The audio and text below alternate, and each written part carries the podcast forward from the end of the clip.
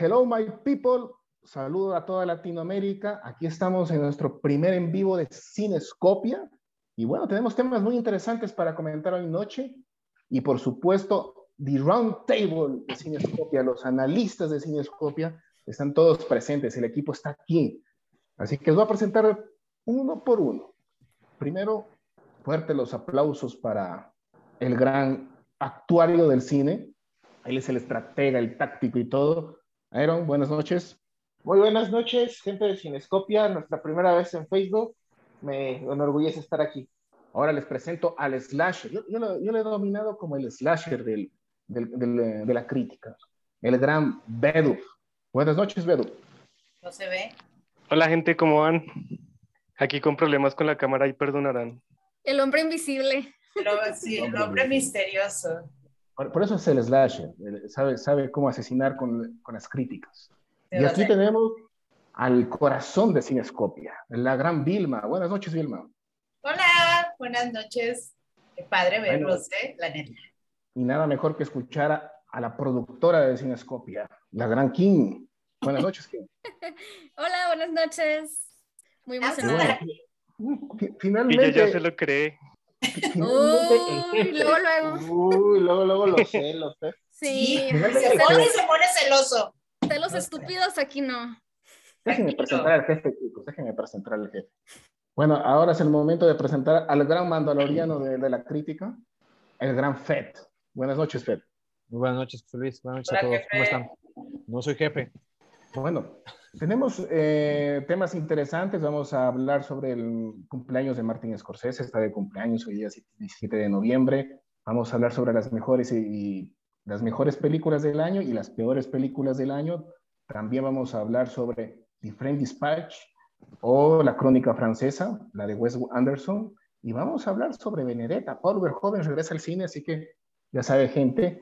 Y comenzamos con el cumpleaños de Martin Scorsese. 17 de noviembre de 1942 cumple 79 años el gran Martin Scorsese. Así que aquí me gustaría escuchar la opinión de el actuario del cine. Aaron, por favor. Híjole, eh, pues que ya creo que hay muchos adverbios y adjetivos calificativos para lo que ha hecho Martin Scorsese en el cine. Eh, yo creo que lo principal es que ha, ha, dejado escuela. No podemos negar que en el cine norteamericano de hoy en día, eh, Scorsese eh, ha influenciado a, a, pues de los 70 para acá casi la mitad de los directores. Eh, es imposible no concebir el cine norteamericano ni en ninguna de sus facetas sin él y, y es increíble. O sea, eso, y lo impresionante es que a pesar de que sea un tipo que, que pues ya tiene como más de 60 años o 50 de carrera dirigiendo, sigue muy vigente. Yo siempre he dicho, los directores tienen la tendencia horrible de, de llegar a un punto donde decaen, pero el buen Martin se sigue manteniendo constante y, y, es increíble. No sé si otro de mis compañeros tenga alguna otra opinión o algún con qué complementar, pues es lo que podemos decir de este gran hombre. Ahí, ahí me gustaría escucharlo a Fed. Fed, ¿qué opinas? Scorsese, estamos hablando del cine. Ahora sí que es una parte importante del cine. Yo creo que dentro de los pilares donde se ha construido toda la el lenguaje, toda la historia del cine, Martin Scorsese es uno de ellos. O sea, creo que eh, por ahí eh, trabajamos ahí algunos autores eh, juntos para hacerlo de lo del top 20, que creo que es el primer, eh, por ahí comentaban algunos, a, a, a, algunos de nuestros lectores que es el primero que se merece un top 20 dentro, dentro de Cinescopia, dentro de los tops que hemos hecho. Y pues sí, él tiene el material, digo, de 26 largometrajes que tiene, estamos hablando que alrededor de 22, 23 tienen una calidad superior a cualquier personalidad mediana o, director que se considere mediano o bueno dentro de la historia fílmica, ¿no? Estamos hablando de un, de un, de un histórico.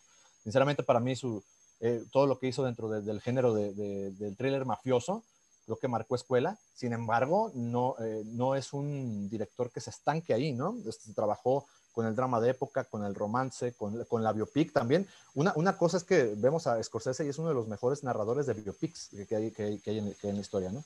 Entonces, este, también por ahí este, trabaja también con el Noir, con el, eh, con, con, el thriller policíaco, entonces, y pues Nueva York, ¿no? Nueva York como la gran, la gran socia y esposa de Scorsese, ¿no? Siempre eh, diseccionando esa, esa suciedad de, de, la calle, de, de, la, de la violencia de esta ciudad que, que, que, ama y que, y que al mismo tiempo ve que, ve que, se, que odia en, las, en sus películas, ¿no?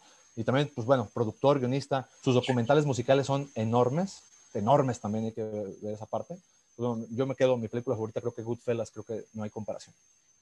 King, ¿cuál, es, ¿cuál sería tu película favorita de Scorsese? Oh, Goodfellas, sin duda. Pero justo estaba viendo eh, la infografía de Cinescopia que se publicó hoy y que hay un top 5. Y bueno, pues sí me gustan todas las películas, pero a mí me gusta muchísimo The King of Comedy. Y creo que debería estar en su top 5. Creo que es de sus mejores películas. No sé qué opinan.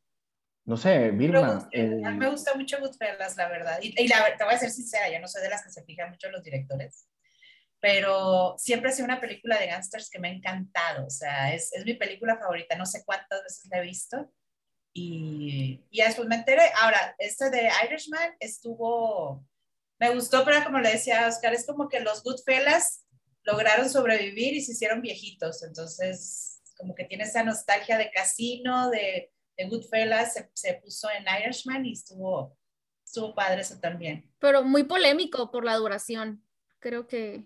Yo la vi en el cine, fueron tres horas sentada ahí en el cine, que menos mal que estaba cómodo, que fue aquí en los, en los City, no me acuerdo cómo se llama, que cerraron. City Cinemas. City Cinemas, ¿verdad? Se llaman. Pero sí, híjole, qué larga, o sea. Bueno, yo, yo creo que ahí lo de The Richmond fue porque tenía carta abierta para filmar lo que quisiera. Por ser Netflix. Pero no se siente, no se siente, ¿eh? No se siente. Bueno, yo no la sentí lo que sí te cansas, pues, de estar sentado ahí, pero no se siente este, larga la película, es muy buena, la verdad, pero sí. ¿qué opinas? ¿Qué opinas? ¿La película es larga o no? ¿O cuenta bien la historia? No, la cuenta bien. No, no, yo no, no creo que haya problemas con eso. Es más bien problema de la gente, no problema de la película. Claro, y aparte eh, topa un punto interesante, porque es como que manda la indirecta de los sindicatos que estuvieron involucrados en el asesinato de John F. Kennedy. Esa indirecta me gusta bastante. Bueno, otra cosa que acabo de recordar de Scorsese y que es de mucho mérito es que a pesar de que pues ya tiene sus años en el cine, sigue buscando cómo ayudarlo. Eh, Scorsese es uno de los principales restauradores de filmes que están perdidos. De hecho, eh, se comenta que tiene una biblioteca enorme en su casa y que tiene propiedad de cientos de películas clásicas. Y no solo sigue aportando en ese aspecto al cine, es productor de muchísimas películas de directores jóvenes que, que vale mucho la pena ver. Y para rematar, Va producida hasta Joker 2. Bueno, eh, de hecho el Joker en el plan inicial iba a ser producida por Martin Scorsese. Pero pues... ¿A poco sí? Sí, y de hecho, yo, yo creo que lo querían porque yo tengo la teoría de que ahí el guion ya estaba como muy escorcenizado y, y querían al productor, de productor para que no dijeran, ay, es una copia, pero bueno. Y, y, de hecho, ahorita que, que hablaron de Joker, creo que es el tercer punto. Eh, Scorsese no tiene pelos en la lengua, no tiene miedo de que una productora grande le cierre las puertas, le cierre las llaves o, o termine terminando represalias contra él y siempre ha dicho lo que piensa acerca de la industria del cine. Y el ejemplo más claro, pues, son las, las declaraciones de hace dos años acerca del cine de superhéroes, que, que de ahí, pues, eh, muchos estuvieron de acuerdo, recibió como algunos manotazos por parte de Disney, pero pues así es el buen Martin. O sea, siempre, si algo es, siempre, sí, adelante. Es, es que es una autoridad lo que tú estás diciendo. O sea, ¿quién le levanta la mano a Martin después de nadie? Y ya mucha gente se ha unido a ese comentario. Sí. Sí, eso es lo, eso es lo bueno y, y, es lo padre de que una persona como Martin Scorsese en esta industria eh, siga existiendo porque hay cosas que a lo mejor a veces no se dicen o se tienen miedo de decir porque hay que ser honestos, las productoras mandan muchísimo. Y él da el manotazo y dice, ¿sabes qué? Este, la neta, la neta, la neta, esto está mal. Entonces, arréglalo o, lo voy a señalar, pero eso está mal. Y como usted dice, es la autoridad máxima para, para dar esos juicios y nadie se lo cuestiona. Pero estarán de acuerdo en que es uno de los pocos directores que partió el cine, ¿no? E incluso yo podría decir que dos veces. ¿Cómo que partió? Uno con, uno con Taxi Driver y otro con. Goodfellas. Algo que jamás se había visto. Sí, eso es. O sea, creo que ahí tienes un punto. Yo creo que, híjole, son pocos directores los que con una película cambian el estilismo por de wow, tener una escuela completa. Y, y contabiliz- razón. Contabilicemos en un top 10, por ejemplo, ¿en dónde pondríamos a Scorsese, no? O sea, lo que, yo creo que es uno de los grandes pilares. O sea, estamos Top, hablando top. fácil, fácil top que 5. A mí me gusta más que Kubrick. Uh, ¿Cómo? ¿Cómo? A, a- a nivel personal, corte, corte, corte. A ver, editen eso. para, Ay, se está yendo Vilma, se está yendo. Para solventar, solventar el trago amargo, para mí, Scorsese sería el número dos. ¿Quién sería el número uno? Kubrick. El tres, Kurosawa. Mm, no, no. mm, Lo pongo en el 5, en el 5. Se subió mucho el tren ya de ya, más porque es su cumpleaños. sí. Apaguen las velitas mejor. Digan que es el mejor ya. No, no. No, No, no, no creo que sea el mejor, pero sí creo que está dentro de un top. Ah, yo le entiendo más a Scorsese que a Kubrick, ¿eh? Definitivamente. Bueno, todos coinciden que es uno de los grandes directores de la... Bueno, sí, bueno, sí.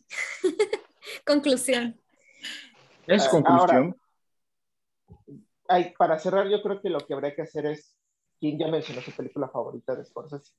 Goodfellas. Goodfellas. Goodfellas. Así Ah. no es él también, ¿no? Taxi Driver. A, a mí me gusta Toro Salvaje, sinceramente. Ah, me gusta mucho esa película. Toro Salvaje también. Oigan, pero a ver, ¿Casino es de él? Sí, Sí. claro. Ah, es el segundo lugar Casino para mí. Me encanta. Y no se olviden de la última tentación de Cristo, ya que vamos a hablar de cosas película. religiosas. Qué buena película. Y miren, Sí, eh, ahí con eso podremos concluir porque eh, Martin Scorsese tiene una mucha, eh, mucha influencia del, catolicismo dentro de sus películas. Siempre involucra la culpa, el remordimiento dentro de sus personajes. Así que pilas porque eso vamos a estar comentando mucho en el siguiente punto en Benedetta. Pero antes de eso, vamos con las cinco mejores películas del año. ¿Cuáles serían? Vamos, Bedu. ¿Cuáles serían las cinco mejores películas hasta el momento en el año? Para mí, la primera es Postmortem, es la película de terror húngara, que es una maravilla. Es la única película que es realmente redonda de lo que ha pasado este año, porque el resto tienen muchos problemas narrativos. Eh, la segunda es Benedetta, recién vista, y de la cual hablaremos más tarde. No aguanta spoilear nada. Eh, la tercera es The Man Who Sold His Skin, que es el hombre que vendió su piel. Esta salió de, de mejor película extranjera, de las eh, nominadas en mejor película extranjera del Oscar. Llegó hasta este año. Un peliculón en la que critica toda esta sociedad consumista, en la que se pierde hasta la humanidad. Eh, si no la han visto, por favor, véanla. Eh, para mí la cuarta es The Medium, la película de terror tailandesa, que tiene el problema, que tuvo el problema de una publicidad casi que engañosa, eh, exagerada. Entonces eso le hace contrapeso. O sea, por más que mal la gente la vaya a ver, eh, siempre van a salir a decir que esto no era una gran película. O sea, eso siempre pasa. Y para mí la quinta es La Nube, La Nube, la película francesa que dejó sin dormir a Vilma un rato. Eh, lo Ahora mató grillos por todos lados. y eh, con una escena muy Cronenberg que se les va a quedar en la cabeza, lo prometo. ¿Quién? Te escucho. Tus cinco favoritas del año. Bueno, yo voy a empezar por el número 5.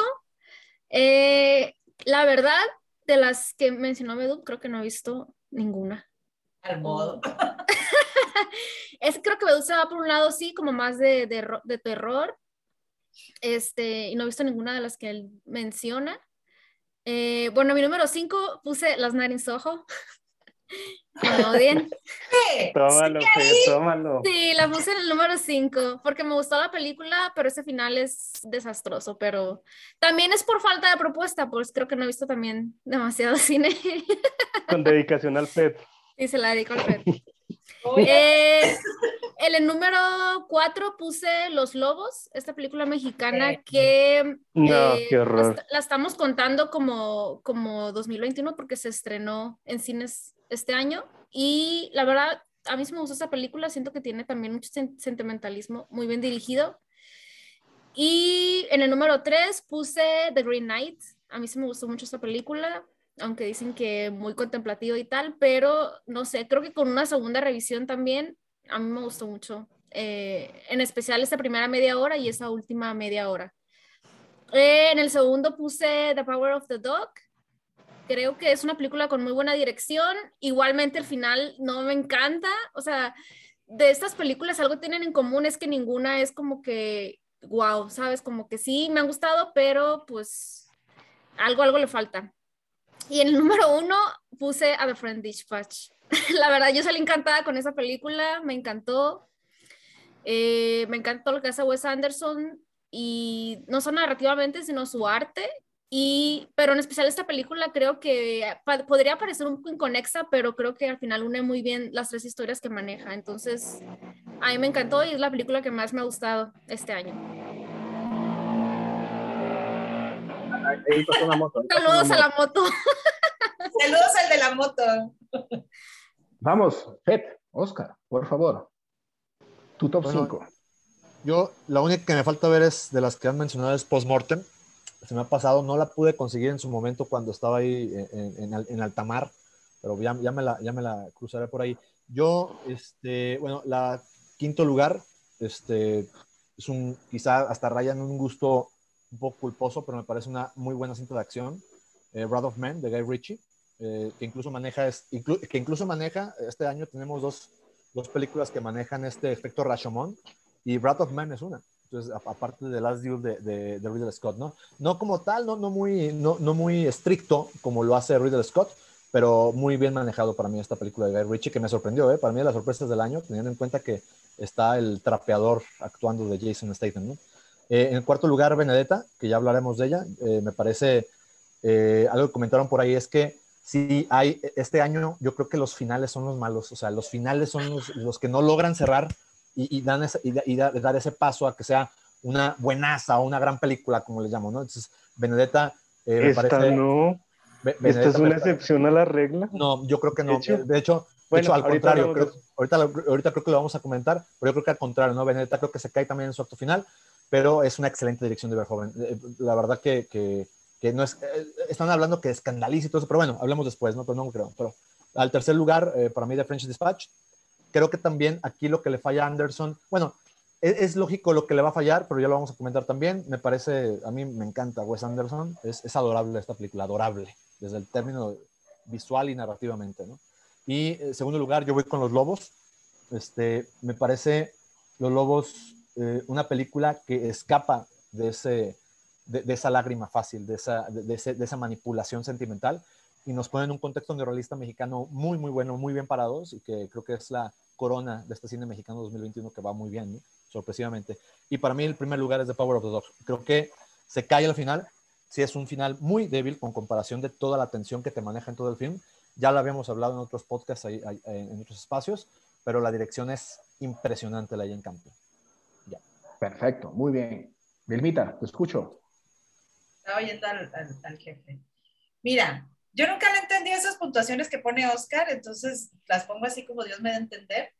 Pero creo que tengo en primer lugar el- la crónica francesa, que sí me gustó, sí me gustó, que me dormía. Ay, Vilma, tú tienes ¡Ya algo que sabía decir que me ibas a echar la cabeza! Sí, sí, sí. No, no, no le sigas el juego, no le sigas el juego. ¡Oh, Vas a ver, vas Estás a ver. copiando, estás copiando la tarea. No, le confesé algo y mira, me traicionó. Bueno, sin no señas particulares es la que, la, o sea, para películas mexicanas creo que a lo mejor es sin señas particulares. Esta, me encantó esa película, me llegó. Fíjate que aquí podía tener un, un empate con Noche de Fuego, pero la saqué de la lista. Eh, en, a Sin señas particulares y Noche de Fuego se me hace que están más o menos al mismo nivel. Los Lobos, que yo la amé y la sigo amando. La Llorona se me hizo una gran película, me encantó, aparte es guatemalteca y pues ya saben que tengo sangre chapina. Y, este, y la que acabo de... eh, Fíjate que ahorita acabo de ver la de Benedetta y sí ando cambiando la de los policías, pero todavía la tengo que digerir la de Benedetta. Todavía me falta, pero tengo en, un, en quinto lugar tengo la película de policías porque me, me gustó mucho el final, Oscar. Me acuerdo que dijiste, tienes que eh, el final era muy bueno. Está muy bueno el final. No lo había visto la semana pasada y me encantó. O sea, está. Vean esa. Sí, al final te tunde, ¿no? O sea, como que te pone. No, pero eh, me gustó mucho la escena del trampolín. Se me hizo muy, sí. Muy significativa, muy. Ah, está muy bonita, la verdad. O sea, está, ay, no, mentiras, prefiero esta que la de Benedetta. no sé, la verdad. Todavía estoy digiriendo, pero esa sería. Oye, ¿y Last Night en Soho, dónde la pusiste? Como en el 25, ¿ah? ¿Cuál? Perdón. Como en el 25, ¿no? Bien, muy bien. Es que no, bien, no bien. Me tiene que perdonar. Vamos, el gran Iron, te escucho. Muy bien, eh, yo de top 5, en el 5 tengo Los Lobos. Se me hace una excelente película mexicana, eh, que un retrato de inocencia bastante puro y que, que es este Samuel Kichi excelente. En cuarto tengo The Friend Dispatch, uh, me encantó, yo creo que tiene por ahí unos detalles que platicaremos más adelante, pero es Wes Anderson en su estado puro. Eso no, y eso es superior en calidad a, a cualquier otro director. En tercera tengo Noche de, Noche de Fuego de Tatiana Hueso, que ya la pueden encontrar hoy en Netflix. Ya está en Es, Netflix. una, es muy buena película, es una forma de retratar eh, esta situación de violencia y narcotráfico bastante, bastante fuerte que te pega. Incluso yo le considero un escaloncito por encima de diseños particulares. Eh, el segundo es Benedetta. Eh, es, el maestro Paul una vez más lo ha hecho. Uh, ha tomado diferentes elementos para contar una, una primicia bastante, uf, híjole, excelente. Y mi primera es una película de policías. Eh, creo que una película de policías, eh, sin temor a equivocarme, tiene uno de los mejores guiones del año, tiene uno de los dos personajes muy bien escritos y aparte tiene un estilo súper original eh, del tipo docuficción. Ahorita Alfred hablaba de que este año hemos tenido malos finales, creo que el de una película de policías es el mejor final que, Es el mejor hemos final. tenido. Es el mejor final y porque te pega, literal te pega en seco. Sorprendente, que, sorprendente que esté en primer lugar, ¿eh? Yo. Y este, y, y qué más, Ah, este año yo, yo lo considero que el cine mexicano se ha levantado muchísimo, o sea, hay muchas películas de cine mexicano que, que se quedaron fuera del top 5 y que incluso antes de, de que viniera Benedetto, Friendly Pat en mi top personal, estaban, por ejemplo, Ok, está bien, este, ya, ya no estoy aquí, eh, por un momento estuvo la de, ah, se me fue, La ola La- en la igle. estuvo por un momento Feral en top. Ahorita hay mu mucho cine mexicano bueno que creo que hay que darle la oportunidad, principalmente porque pues cine desapareció y a ver cómo nos va los siguientes años. Bueno, todos están coincidiendo de que, bueno, en la mayoría de las listas coinciden que Benedetta y la crónica francesa son las favoritas de Cinescopia, así que muy buen tema porque vamos a, vamos a comentar esas dos películas más adelante. Ahora vamos con las, con las peores, Peores. Sí, con las peores del año. A ver, vamos con Vilma, ya que yo la, alzó la mano. Yo no, yo no, no sé. He visto tanta porquería que no sé. A ver, otro, porque yo me agarraron en curva a mí. A ver, Oscar, tú acabas. Está en Soho. Sí, voy, rap- voy- rápido. Yo, este, la peor película se llama The Woman in the Window todavía. Nadie supera, na- nadie supera esa, esa idiotez. Ni siquiera el cine de superhéroes se supera lo que hizo The Woman in the Window, ¿no? Al menos, al menos que otra, que la tengo por ahí también en la lista de las peores del año Venom. Este, ¿Lo viste Chernobyl? pe- pe- pero al menos Venom tiene un, una trama. O sea, al menos Venom tiene una historia. O sea, The Woman in the Window no tiene nada, cabrón. Nada de nada. Entonces, triste, ¿no?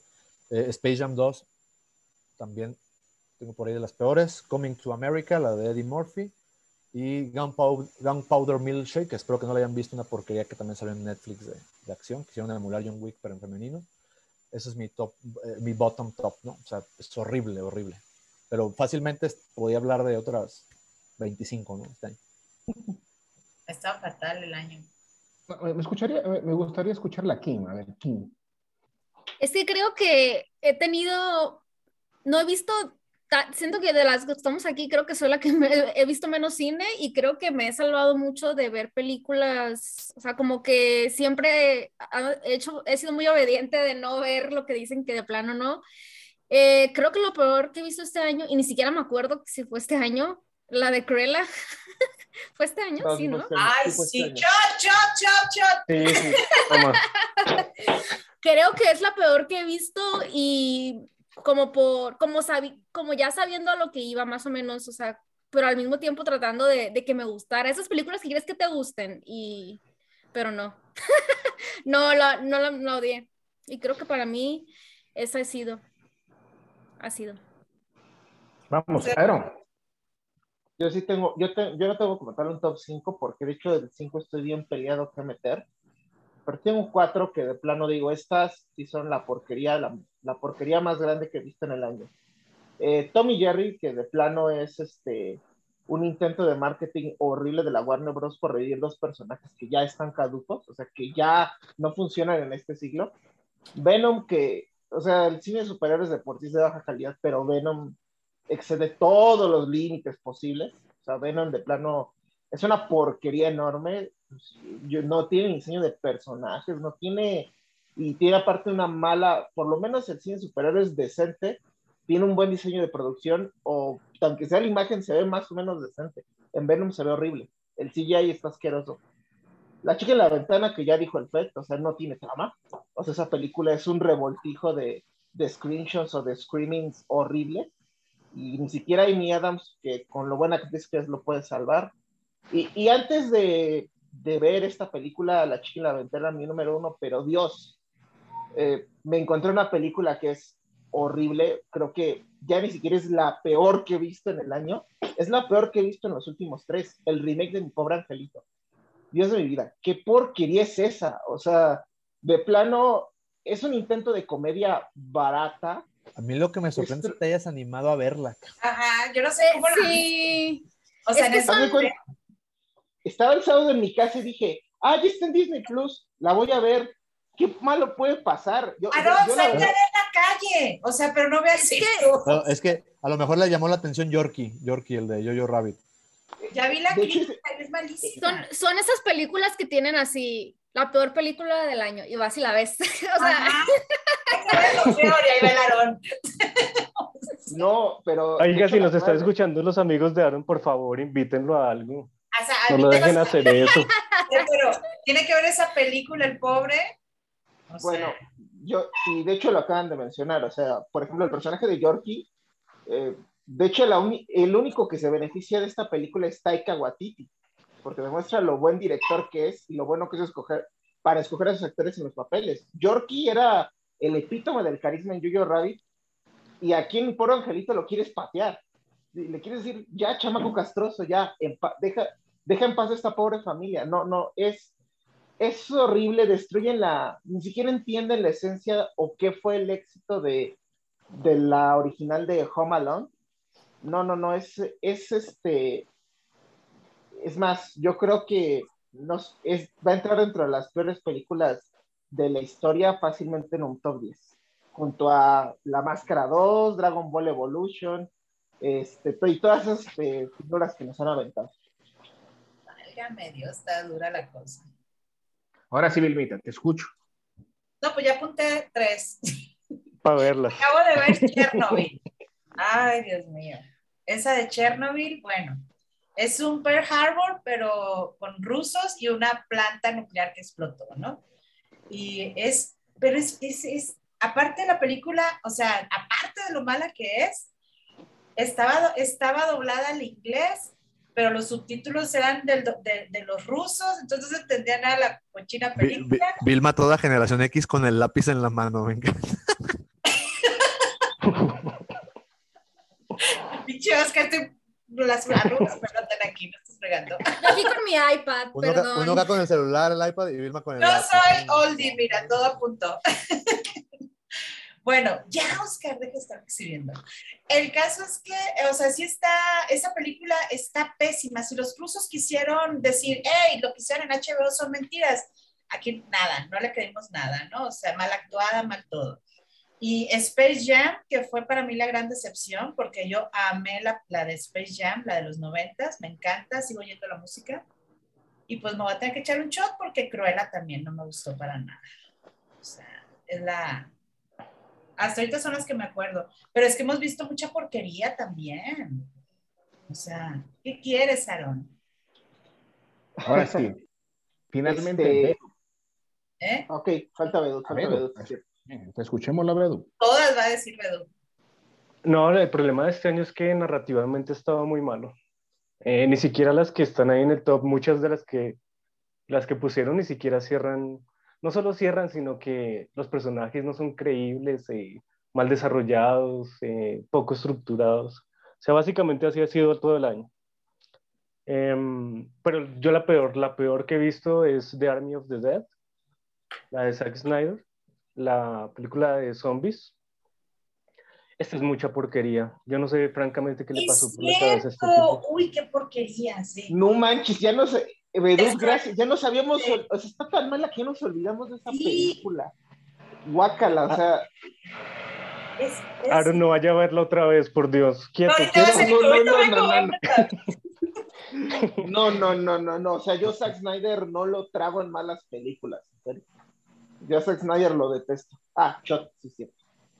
Chat, chat, Dice- Dice, dice, Fran, dice Fran que le mandemos saludos. Fran Álvarez, Richie Nava también saludos. ¡Ay, el lobo! ¡Hola, Fran! De Saludos. hecho, de hecho Richie Nava dice que Richie Nava dice que faltan nuestras listas de peores Titán. Eh, coincide. Justo iba a mencionar yo Ay, eso, sí. que nadie mencionó Eh, Titán. no, es, es que fíjate.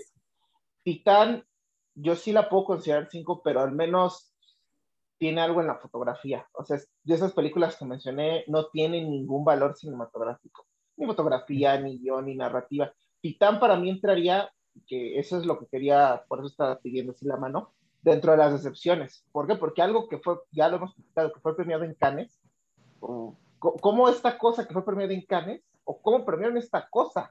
¿Cómo le dieron la palma de oro? Esa es la mayor decepción. No, Yo no le vi película. fotografía, la verdad. ¿Eh? Yo no le vi nada en fotografía. Yo la voy a ver el lunes. Oye, José Luis, ¿y Que tú? te vaya bien. Oye, sí es cierto, José Luis, tú lo peor Luis, y lo mejor. A mí me gustó mucho Benedetta, sinceramente. Yo la pongo con mi top 1, Benedetta, eh, sobre Power of Dog. Eh, Benedetta me impresionó bastante. Bueno, tal vez porque soy un poco católico, catecúmeno, me gustó mucho la cómo, guió la historia. Me gusta cómo narra la, cómo sabe contar una historia Paul Verhoeven. Eso me, me encanta porque él no te aburre. Él no te aburre. A veces pueden fallar los actores, algo, pero sabe guiar una historia y eso es un punto muy alto en esa película. Me, me encantó. Green Night también, The Green Knight, a mí me gustó mucho. Eh, me gustó bastante Annette. Yo sé que a muchas personas eh, no les gustó, pero me gusta la parte como Corax trata de incomodarte intencionalmente, porque la, la, la intención de él es sacarte de, de quicio, o sea, ponerte un tema central y decirte, mira, el tener hijos no es solo es la bendición de un hogar, también puede destruir un hogar. Y en el momento que dos superestrellas la tienen a su hija, ese, ese, esa superfamilia exitosa, todo, todo se va abajo, no, no saben cómo criar a una hija. Impresionante el tema eh, controversial que ponen, me encanta. Y Adam Driver eh, actúa como este insoportable. Y, y realmente Pero así es él, así no está actuando. Y así, y así, y así canta. Sí. Bueno, ¿Por qué no te eso- cae bien? Mira No, esta sí me cae bien. y la peor es del año, la última. que Adam. Driver. Es insoportable es Adam Driver. Este Pues es Kylo Ren. Yo tengo mi Yoda. Mm. Eh, Alerta Roja, la última que vi el fin de semana. Qué pésima película, me quedé dormido. La primera película que me quedo dormido en el año. Alerta Roja, la última de, de Dwayne The Rock Johnson. Malísima esa La película. Roca. Ah, No. sí, que, que Gal Gadot, Ryan Gosling y No, no, No, es, No, un Ryan Reynolds, ¿no? montón de clichés. Ah, Ah, mi pobre angelito. Mi pobre angelito coincido con Aaron, la peor de toda la, de toda la historia. Ah, también la viste. La vieron No, juntos. se hombre, sí. Hicieron un zoom ahí. Yo creo que dicen, ya pago Disney Plus, pues voy a ver Sí. todo, no importa. Yo creo que eso. ¿En serio Le prestó la contraseña solo para esta película. Te la voy a pasar para que la veas. Oye, ¿no dijimos la Cenicienta, la de Amazon? Ah, yo la me. También. respeten a- No, vo- voy a Oigan, ¿saben cuál? Pequeños secretos, ¿se acuerdan? No, La No. del asesino en serie con, Es el Washington. con Jared Leto. Eso, Ay, malísima esa madre. ah, sí, cierto. No. Fíjate, esa no creo que sea mala, pero ve, es muy olvidable. O sea, si No, dices es Jared Leto, malísima nadie- esa vaina. Mm, ¿Qué otra? Pues yo creo que todo. Bueno, si hay que- algo que, que concordamos, bueno, en las, en las mejores películas es que este año pues no ha habido nada de animación decente. O sea, lo, lo más decente que ha habido es lo de Mitchells vs. The Machines, pero no se acerca a nada, a nada de animación de otros años. O sea, no está en nuestro top 5 ni de cerca.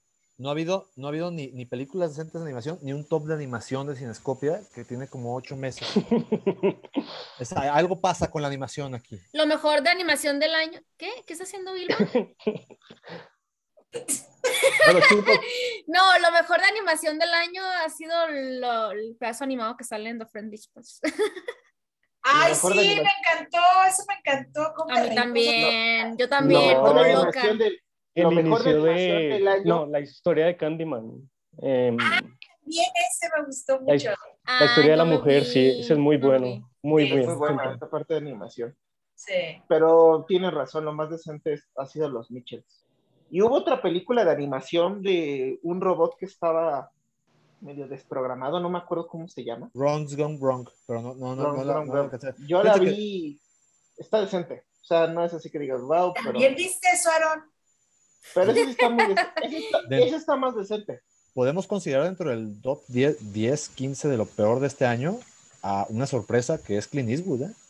Cry Macho es horrible. Mala película, pésima película. Cry Macho es horrible. O sea, Clint Eastwood acaba de ser una de las peores películas del año. También un top Sí. 10, 15 de abajo. Sí. Bueno, estamos bueno. coincidiendo que hay muchas malas películas, ¿no es cierto? Pero bueno, para pasar al siguiente punto, y este, este capítulo de hoy es auspiciado por, adivinen de cuál, el pronóstico palomero, no se olviden de leerlo cada 15 días, Sí, claro. así que pilas con eso. Y nos Pronóstico- vamos. con pronósticos acertados, ¿eh? Pronósticos. Por ejemplo, A veces. antes de la introducción, yo creo que esta quincena se ve más o menos decente. Pero, y de hecho lo platicábamos, como que te quieren lanzar todo lo, lo más o menos decente ya a final de año. Sí, ni lo he leído yo. Mm, no lo Es sé. que Bueno, no, vamos. Vamos chicos, vamos siguiendo con el siguiente punto. Vamos a hablar de la, nueva, la última película de Wes Anderson, The French Dispatch, las crónicas francesas. Y bueno, me gustaría escuchar a Vilma. Vilma la estaba recomendando mucho, así que Sí, sí, Vilma, cuéntanos, por Dios. Ándale, adelante, Vilma. Pero no cuentes toda la película, por favor. Mira. es, es una gran película desde que empieza. Bueno, es el mismo estilo. Bueno, eh, yo no sé distinguir mucho, ya saben, de que hay que Wes Anderson. Yo me acuerdo de Bob del Budapest, La Isla de los Perros, y creo que es la única que me acuerdo. Y siento que esta sigue mucho la línea de, del Hotel Budapest. Entonces, al principio sí me perdí mucho porque eso, o sea, como que no le agarré el hilo de que eran tres, eran varias historias. Son tres, ¿verdad? Son tres Te lo dice el primer minuto, Vilma. Esta película Perdón. va a contener todo esto. Entonces, me costó un poco de trabajo entender al principio, pero que pasa la, la de el chamalet está de hueva, o sea, mi chamalet ya, ya lo tengo hasta acá, o sea, ya, ya chole con el chamalet. Y, y pues ahí fue donde me dormí. Entonces, la que ah, ya, pues, ah, al fin, ahí lo dijo, lo dijo. ¿Cómo puedes apoyar una película que no viste prácticamente? Que sí te dormiste. ¿Sí te dormiste? ¿Es neta? vas a ver, Bedube, nunca te voy a contar nada. No, pues ya te quemó Oye, me acababa vivo. de comer, era la hora de la siesta. o sea. Y luego la musiquita esa, pues te duerme. O sea, Ah, está bonita. Sí, a, mi, a, mi, edad ya tengo que hacer siesta. Entonces, eh, pero la, la, la historia del, del, pintor me encantó, ya estaba despierta, eh, me gustó mucho y eh, lo que tiene Wes Anderson es que como que agarra los mismos grupos de actores. Me gustó mucho las escenas esas donde se quedan así, esas están padrísimas. ¿Dónde se quedan van? no, o sea, está bien padre. Sí, que, que va. Y, y, luego cuando van en el carrito, ¿cuántos? Sí, o sea, está, está padrísima la verdad. Y la última, la última historia, la de los policías, bueno, me reí como tonta. O sea, a, a mí sí me gustó, la verdad, sí. No le llega al Hotel Budapest, para nada. Y aún así me sigue gustando más la Isla de los Perros también. O sea, creo que sería de las tres que he visto, este está en tercer lugar. Pero es todo lo que tengo que decir. Y ya me, ya me balconearon. Pinche ¡Ay, se quedaron muy callados! ¿Qué pasó? Nos quedamos en shock. No, mentiras. Ya, ya. Bueno, este, ¿quién quiere seguir? ¿Quién? Adelante. Tú también. ah, ok. Uh, es que creo que esa, yo también no la considero la mejor. A mí me encanta el Hotel Budapest, también es, siento que es la mejor película de Wes Anderson. Eh, pero yo creo que una de las razones por las que no te logra a lo mejor convencer completamente esa película es por esto mismo que se divide en ciertos capítulos y pues no te logras como que encariñar al 100% con alguno de los personajes, siento yo. Pero todas las historias son disfrutables, todas tienen eh, pues este sello de Wes Anderson que fuera, fuera de lo visual, que es lo más obvio, o sea, siempre usa el mismo tipo de, de colores, de fotografía, de eh, pues su tipo de, de, humor, como que, como que entre sarcasmo, como que ácido, como que entre, como, como que una mezcla entre humor de pastelazo y como que humor actual, así lo siento yo, como que toma de ambos, de ambos, este, pues tipos de humor. Eh, y, y pues pues eso es lo que, lo que encanta la película. Siento que no se siente eh, repetitivo porque siento que eso es lo que podría pasar en algún momento, tal vez con el, con el cine de Wes Anderson, si no lo saben causar, de que de, momento, pues a lo mejor se siente, se llega a sentir como que es lo mismo de siempre y tal, pero siento que no, que le da un buen giro, que hace interesante, o sea, un periódico, una revista. ¿Quién hace interesante eso? Siento que el estilo de Wes Anderson tan particular queda, queda perfecto, encaja perfecto con este tipo de, de pequeñas historias que introduce y, y pues lo, lo, dirige muy bien, te encanta, no te puedes no reír, siento. Y pues si te dormiste en la película, pues... No. o sea... No, y bueno... bueno es que al, no, siento que algo que, perdón, José Luis, algo que pasa al, al, principio, siento que la película empieza, siento yo como muy de golpe, o sea, este, empiezan bla, bla, bla, bla, bla, y entonces es como de que si te estabas sentando, pues ya te perdiste los primeros cinco minutos, pues. Eso es algo que pasa, la película empieza muy rápido, o sea, de que empiezan a hablar y no se callan como en 10 minutos. Entonces tienes que estar así de poniendo mucha atención, pero siento que siempre está pasando algo en pantalla, o sea, la película es muy, muy ágil. Entonces... Y toma eh, topa dos temas importantes, lo que es periodismo y política, y aquí me, me gustaría escucharlo a Bedu. ¿Cómo, cómo desarrolla estos dos temas eh, eh, con analogía trata de ser como una fábula con la actualidad de Wes Anderson con, con esta película de French Dispatch. ¿Cómo, cómo la ves, Bedu, ahí en el desarrollo de, de, estos dos temas entre lo que es periodismo y política? Bueno, en primera instancia yo no la vi, entonces ahí no, ¿Ah, no? puedo decir nada. No. Ah, que lo dijera. Pero a priori, debo decir que espero lo mismo de Wes Anderson. Ya me aburre, me harta. La isla de los perros me pareció un bodrio. Así como fue de muy buena el Gran Hotel Budapest, la Isla de los Perros me harta. Yo creo que es una, me encanta. una de las peores animaciones que existen. No, no, no, no. Tiene muchísimo carisma con este tema de cómo mete todo esto tema japonés. Siento que lo hace muy bien.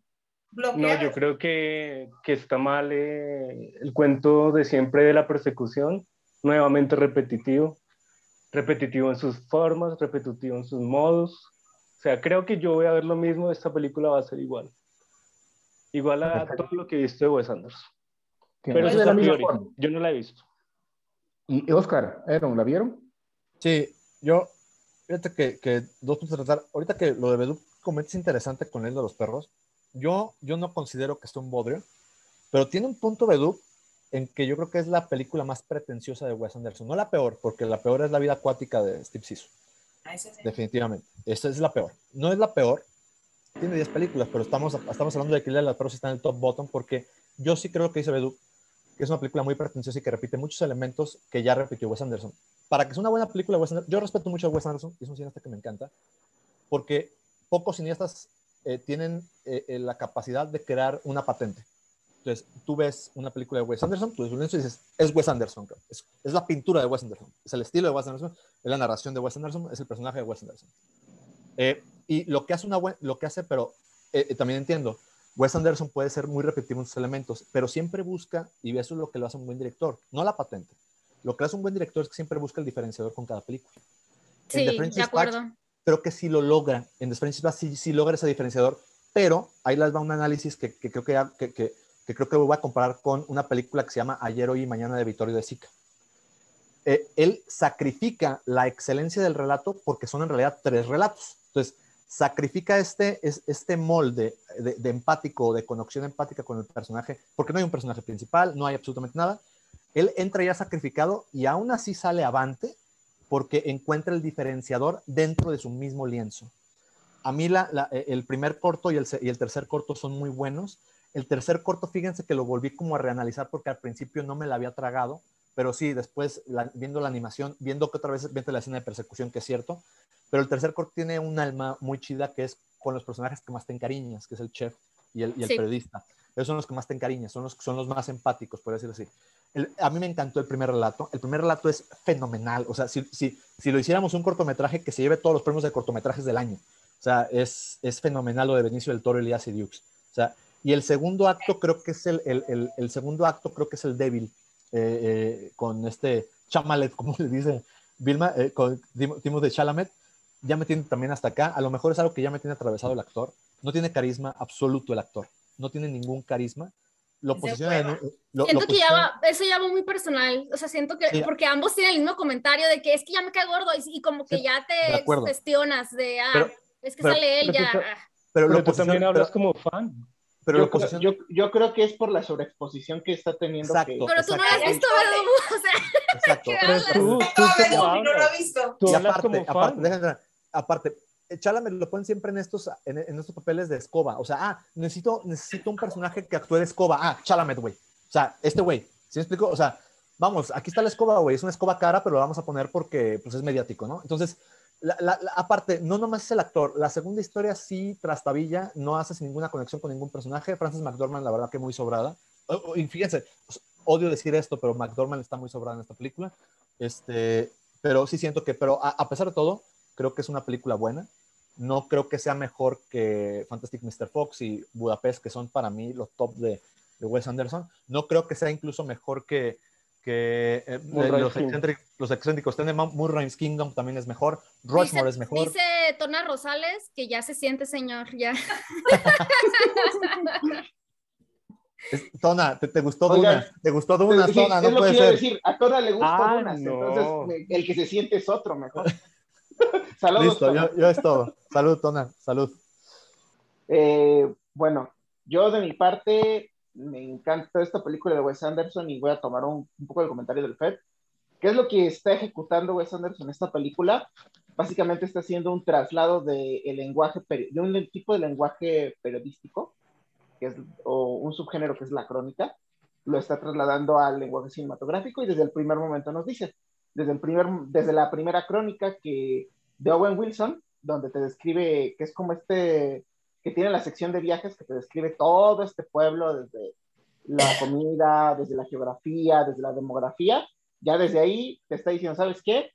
De esta revista a lo vintage, porque es una revista clásica o que se imprimía a la antigua, voy a trasladarte unos pequeños artículos que escribieron al lenguaje cinematográfico y es lo que lo, y, le sale muy bien y es lo que yo le reconozco mucho porque eh, pues ahorita acaba de decir Oscar Dunas, o sea, ¿cuántos directores han sido súper torpes en trasladar un libro o un lenguaje literario a un lenguaje cinematográfico? Entonces, súper. Eh, Wes Anderson es lo que hace y le sale muy bien, pero a expensas de, de contarte estas tres crónicas, pues a expensas de ser un poco más estilista, sacrifica un poco la narrativa. ¿Ya que me refiero? Eh, esto pasa cuando cuentas una antología. Cuando tienes una película con ese formato, corres el riesgo de que no todas las historias sean tan solventes. Eh, el ejemplo yo que pongo de la película más clásica es Amores Perros. O sea, Amores Perros eh, tiene tres relatos y de los tres, solo dos son interesantes. El del medio es, es, mm, pierde interés. ¿Por qué? Porque no tiene la misma fuerza narrativa ni uno ni otro. Y en The French Dispatch pasa lo mismo. ¿Cuál es el problema que yo veo en The French Dispatch? Eh, a pesar de, que aplaudo que Wes Anderson se haya trasladado un lenguaje literario al cinematográfico, eh, pues que los tres son inconsistentes. O sea, yo analicé el primero y el inicio es perfecto, o sea, la presentación de personajes es increíble, el diseño de tanto de, del personaje de inicio del toro como de Lang Dax está muy bien. Me que el problema es el final. O sea, el final sí, el personaje de este Adrian Brody sí, no, le, no lo llegas a entender muy bien por qué hace este berrinche y de repente a los cinco minutos o cuatro se contenta ahí como que medio traiciona a su personaje. Pero es el estilo de humor, es el estilo de humor de Anderson, ¿no? Pero es que sí te traiciona mucho por su personaje porque está enojado porque, bueno, voy a decir una spoiler, alerta, no puede vender una pintura y a los cinco minutos la señora rica, ah, le doy un cheque por perpetuidad para esta pintura. Y dices, ¿cómo? ¿No que no lo podía vender? O sea, e, son esos pequeños detalles que dije, bueno, está bien, es, la, es muy buena historia. La segunda, yo a diferencia de mis compañeros, yo sí le compro a Chamalé de este papel de Chairo, este, le queda perfectamente así de enfadosos son estos cuates. Eh, es de hueva. Sí, o sea, sí es de hueva y enfadosos son esos cuates. le, queda, le, queda, perfecto y, y si se la compro, el problema es que inicia mal. De hecho, la escena de la casa y la escena de, donde pues Francis McDonald se está lavando las manos y él está en la tina, el inicio es de hueva, o sea, no te atrapa. Ya más o menos en el nudo, cuando está en esta marcha toda particular de, del ajedrez, dices, ah, eh, ahí es cuando ves a Wes Anderson y te empieza a encantar la historia. Lo malo es que cuando empieza a agarrar ritmo, termina repentinamente con, pues, de, de esa historia. Iba a decir otro spoiler, pero... Y la tercera a mí se me hace la más floja siendo honestos. O sea, el inicio es flojísimo. Es la mejor. No, yo siento que a mí también eh, me gustó más. No, el inicio es flojísimo. De hecho, nada más te atrapa. Para mí esa historia nada más me atrapó eh, cuando, cuando, te empiezan a explorar más la relación del niño y el cocinero, que ya es casi hasta el final, y la escena de animación. Pero igual no, y, ah, no arranca tan bien. O sea, sí arranca muy de huevo porque de hecho el objeto al que se están enfocando no es tanto ni el niño y el chef, es su papá, el policía. Y dices, oh, no me interesa, y ya después te dicen, no, pues el policía no es importante, lo importante era el niño y el chef. Y te da muchísimo flojo. Eh, ahí es mal enfoque o en sus personajes o en, el, o en el objeto principal de la historia.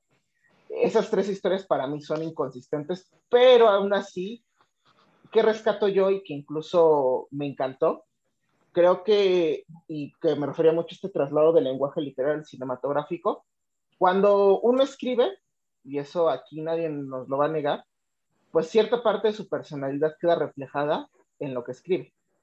Eso, y, muchas veces te puedes dar cuenta por lo que lee una persona, dices, ah, ya sé cómo, cómo, cómo razona, este, cómo desfragmenta las ideas. En mi caso, por ejemplo, por mi formación académica siempre pongo calificaciones o siempre todo lo tengo que meter en una escala numérica. Y lo, lo padre, lo padre es que, por, es que, por ejemplo, mm, traslada también el lenguaje literario que con la mera, con la mera anécdota, la manera en que está contada la anécdota, puedes inferir cómo son estos tres escritores. Y, y se, se, dan tanto este, el de cocina, este, el personaje de, de Tilda Swinton, el de personaje de Francis McDormand, más o menos por cómo está contando la anécdota se puede inferir. Fíjate que ahí, ahí, fue porque yo creo que Jeffrey Wright se lleva la película. Yo creo que, y, es un actor nuevo con, con, creo que, si mal no me equivoco, Jeffrey Wright acaba de debutar a las órdenes de Wes Anderson y es el quien se lleva la película. O sea, el, el, último, el, el, último, el, periodista que era el cocinero. O sea, yo creo que él, eh, incluso la voz la modula muy bien en su narración. El personaje es como muy Ah, qué buena voz tiene, ¿eh? Sí. se la, la modula muy bien. Entonces, yo creo que Jeffrey Wright se lleva la película por encima de Tilda Swinton o por encima de, de, de Francis McDormand. Este, yo creo que él es el personaje, incluso tiene como un falso protagónico, porque creo que la historia que dura más y como que te empiezas como a conectar con él, ¿no? Entonces, digo, yo, dif yo difiero para mí Jeffrey Wright creo que es el, el, mejor, el mejor del film. Mm, para mí yo creo que el mejor personaje es Bill Murray. ¿Por qué? Porque es este, un personaje fantasma en las tres historias. Nunca a lo mejor lo llegas a conocer tan, con lo poco que te iban a mostrar de él. Por ejemplo, la historia de Jeffrey Wright es suficiente para que te empatices con él. ¿Por qué? Porque de hecho, híjole, no, no vamos a expoliar, pero eh, ese final es muy golpeador. O sea, de plan. Es que es el nexo, es el nexo que une toda la película. Ajá. Sí, y, y, y, funge como personaje fantasma o personaje comodín, donde dices, oye, sí, o sea, o sea, está ahí, hay algo que está siendo importante, pero no lo voy a descubrir hasta el final. Y cuando Wes Anderson te muestra por qué era importante, es cuando, pues, dices, oh, si sueltas la lágrima y dices, ay, sí, cierto, era muy importante para mí. Es, es el personaje más importante de toda la película y es, ¿por qué? Pues porque no necesitas desarrollarlo tanto, simplemente con un poco que muestres, ahí está. Y esa es otra parte que solo puede hacer Anderson. O sea, nadie más puede tener ese nivel. De, a veces otra cosa que me molesta un poco de Wes Anderson, a pesar de que le elogié estos cómo escribe sus personajes, a veces siento que se tropieza con su exceso de elocuencia. Eh, y, pero, pues sabe cómo a veces levantarse, eh, pero, y ahí en ese aspecto creo que, creo que a pesar de esos detalles, eh, La Crónica Francesa sí es su mejor película. Bueno, no, no es su mejor película, es, yo creo que la pondré en un top 6, top 7. ¿Qué? Es que las caras que está haciendo Vilma me desconcentran. Es la intención. Este... Bueno, esta, esta película de Wes Anderson era una de las más esperadas del año en lo que es el cine independiente o cine artístico, por así decirlo. Aquí va mi pregunta. ¿Cumplió o no cumplió Wes Anderson con el público? O sea, la expectativa, así como también se esperaba de Dune, acá en el mundo, en el cine comercial, también se esperaba mucho de, de French Dispatch. ¿Cumplió o no cumplió? Yo digo que sí. Que, yo te diré que cumple, pero en cualquier otro año se hubiera quedado a la mitad. Nada más porque este ha estado Mm. medio feo. No, yo creo que no. No, sí No, no, no estoy de acuerdo. Yo, yo digo que sí cumple, para mí sí cumplió. Sí, sí cumple. Yo, pues, O sea, ¿cómo sí le te- recomienda. la- la- Sí, sí, Sí. sí. del, del 0%, del 100%, ¿cuánto les recomiendo? 90%. Y, y no coman antes de Perfecto. Yo, yo le pongo un, yo le pongo un 80%. Ay, ay, recomiendo, sí. ay, Muy bien, Yo, muy yo bien. sí le recomiendo, pero a, a- no a todo mundo que sé que nomás quiere ir a ver superhéroes. O sea, esa gente No, es que es- es- recomendar. Es una película para un cine en específico, para un público en Sí, específico. No es, no es totalmente. para todo el público. No, eso no es cierto. Mm, Él es pero muy por fácil ejemplo, de entender. No, Y sí. encima repetitivo. No, eso no es cierto. Que sea para un público específico. no, We- Wes Anderson Yo no es para sí. cualquier. No, eso, yo creo ¿no que sí hay, hay cierto. Es, es que mucho más abierto. pero bueno, no chicos, yo creo que, que coincidimos con lo que es recomendable la película, cumplió las expectativas y bueno, para los que nos escuchan, ya saben, la pueden, la pueden ir a ver, no, la van a, no van a perder el tiempo, ya que la mayoría la, aquí en la, en la mesa redonda de Cinescopia la recomendaron. Saludos a todos los que nos están escribiendo ahí en el Facebook. Y Muchacho, no la- pare las peleas. No pare las peleas. O sea, cuatro. va- vamos a ser honestos a los que nunca nos han ido en los espacios. Cuatro de nosotros nos pusimos de acuerdo en una película. Pidan un deseo. Exactamente, y eso es raro, eso es raro. ¿Cuál? Pero Vilma se durmió. Cuatro de nosotros nos pusimos de acuerdo en una película. ¿Eso cuándo pasa? Pero miren, vamos a hablar de la siguiente película, la última de Paul Verhoeven, del holandés, Benedetta, una de las películas más controversiales del año. Y, y- que tiene buenas calificaciones, tiene buenas calificaciones Benedetta. Bueno, se trata de, de una niña, eh, eh, de, creo que es de, de familia rica que la van a dejar porque habían pedido a Dios que si nacía bien la iban a entregar al convento. Eh, entra a un convento donde estas, estas monjitas cobran por tener a, Y a- a sus discípulos. Esa es la primera crítica a la iglesia. Y cobran Sí, bien. me encantó, punto. La primera cobra. Exactamente. La Y colegiatura. la película se va desarrollando, donde ella va teniendo visiones, y, y en las partes de las visiones comienza un poco la controversia de la película que me parece muy buena. Y aquí, vamos, esta película sí nos va a, va a estar buena de, de comentar. ¿no? Quiero escucharlo a Bedo, por ahora sí. Vamos, Bedo. A mí me parece que la parte de la controversia está exagerada. A mí, a mí no- pues es que no soy de ese carácter. A mí no me parece que sea nada, nada que se salga de, de lo normal. No, no me pareció. ¿Pero a qué te Eh, refieres? A lo exagerado que lo están convirtiendo la controversia. Lo de las monjas. Porque es que no hay nada, no hay nada, no, no veo abs- absolutamente nada que por lo cual vayan a saltar, va a saltar esta gente. Me parece eso sí, eh, ojalá que haya sido pensado lo que voy a decir, que el director ah, haya pensado con respecto a poner estas escenas a propósito para que la gente entienda lo que realmente es importante. Y lo más importante de Benedetta es la parte religiosa, es la parte de las visiones de ella no la parte del lesbianismo. Sí. Eso al final de cuentas es, es nada, es, es lo más superficial que hay en toda la película. De resto es maravillosa en el aspecto de, de- de cómo ella se siente con respecto a, a este ser supremo que le habla a ella. ¿Le creemos o no le creemos que realmente le está hablando? ¿O ella está manipulando? ¿O qué, qué es lo que pasa acá? Y ese punto de, como, como que uno no sabe qué diablos eh, es lo que está ocurriendo, es la mejor parte, porque es que así es la religión. Qué pena con ustedes, pero así es. O creemos o no creemos. Es dogma, dogma de fe. Exacto.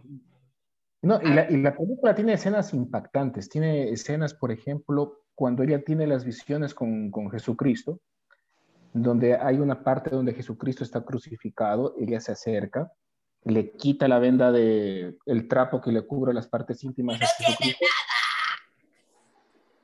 Y bueno, ahí va a dejar el spoiler, tienen que ver el público, lo que nos escuchan, pero eh, la historia es muy buena, o sea, eh, los, los puntos que, eh, que topan en lo que es la, la religión y cómo la critican y cómo es la administración de la Iglesia Católica, donde hay corrupción entre ellos, donde está esa pugna de poder. Eh, no sé, Vilmita, ¿qué te pareció a vos? Mira, yo la acabo de ver ahorita, hace, antes de entrar aquí. Y sí me gustó mucho, eh, me gustó mucho la cuestión de la, de es- eso, lo de los conventos, las religiones. Es, la típica, esta, ah, como dicen en mi rancho, es la que la Virgen le habla. O sea, esta chavita le habla a la Virgen. Entonces se le ocurre que, el pajarito era la Virgen y pues ya, con eso se agarró de ahí, ¿no? Y fue a dar al convento, pagó su cuota y órale. O sea, pero esa escena cuando está, cuando está esta chica y que está rezándole a la Virgen, y, pues está muy buena esa escena. No se las quiero spoilear porque sí está muy buena, me gustó mucho. Se hizo muy perversa. Eso sí me gustó. Pero la onda esa de las monjas lesbianas, o sea, no sé, yo esperaba más, la verdad, o sea, no se me, se me hizo nada más como que era un plus, no, pero todo lo demás, el final me encantó. Y ahorita que dijo Oscar que el final no le había gustado, a mí fue lo que más me gustó de esa película. Ah, no, tú tampoco. Ay, a mí me Yo te- encantó. O Yo sea, me ahorita te digo, es, es un final tramposo y te digo por qué. no, eh, bueno, ok. ahí- No, para nada. ¿Verdad que no? No, ojalá te No, para nada. para, para poderte decir. Pero bueno, el caso es que se me hizo muy, o sea, está muy buena la película, sí está muy, es, a mí se me hizo un poquito complicado. Esa parte de las visiones está excelente, y la ambientación, todo, o sea, está muy bien, pero sí es, sí, eh, se me hace muy mal que le pongan la publicidad de las monjas lesbianas, sinceramente, porque están matando lo bueno de la película. Y eso regaño para Aaron, porque... Se llama el podcast, se llama el podcast. De Sí, hecho, el, el cartel es bastante sugerente, ¿no? No, yo sé que te encantó el cartel, ¿no? el, El póster. póster, perdón. Pero Creo sí, que es el mejor del año.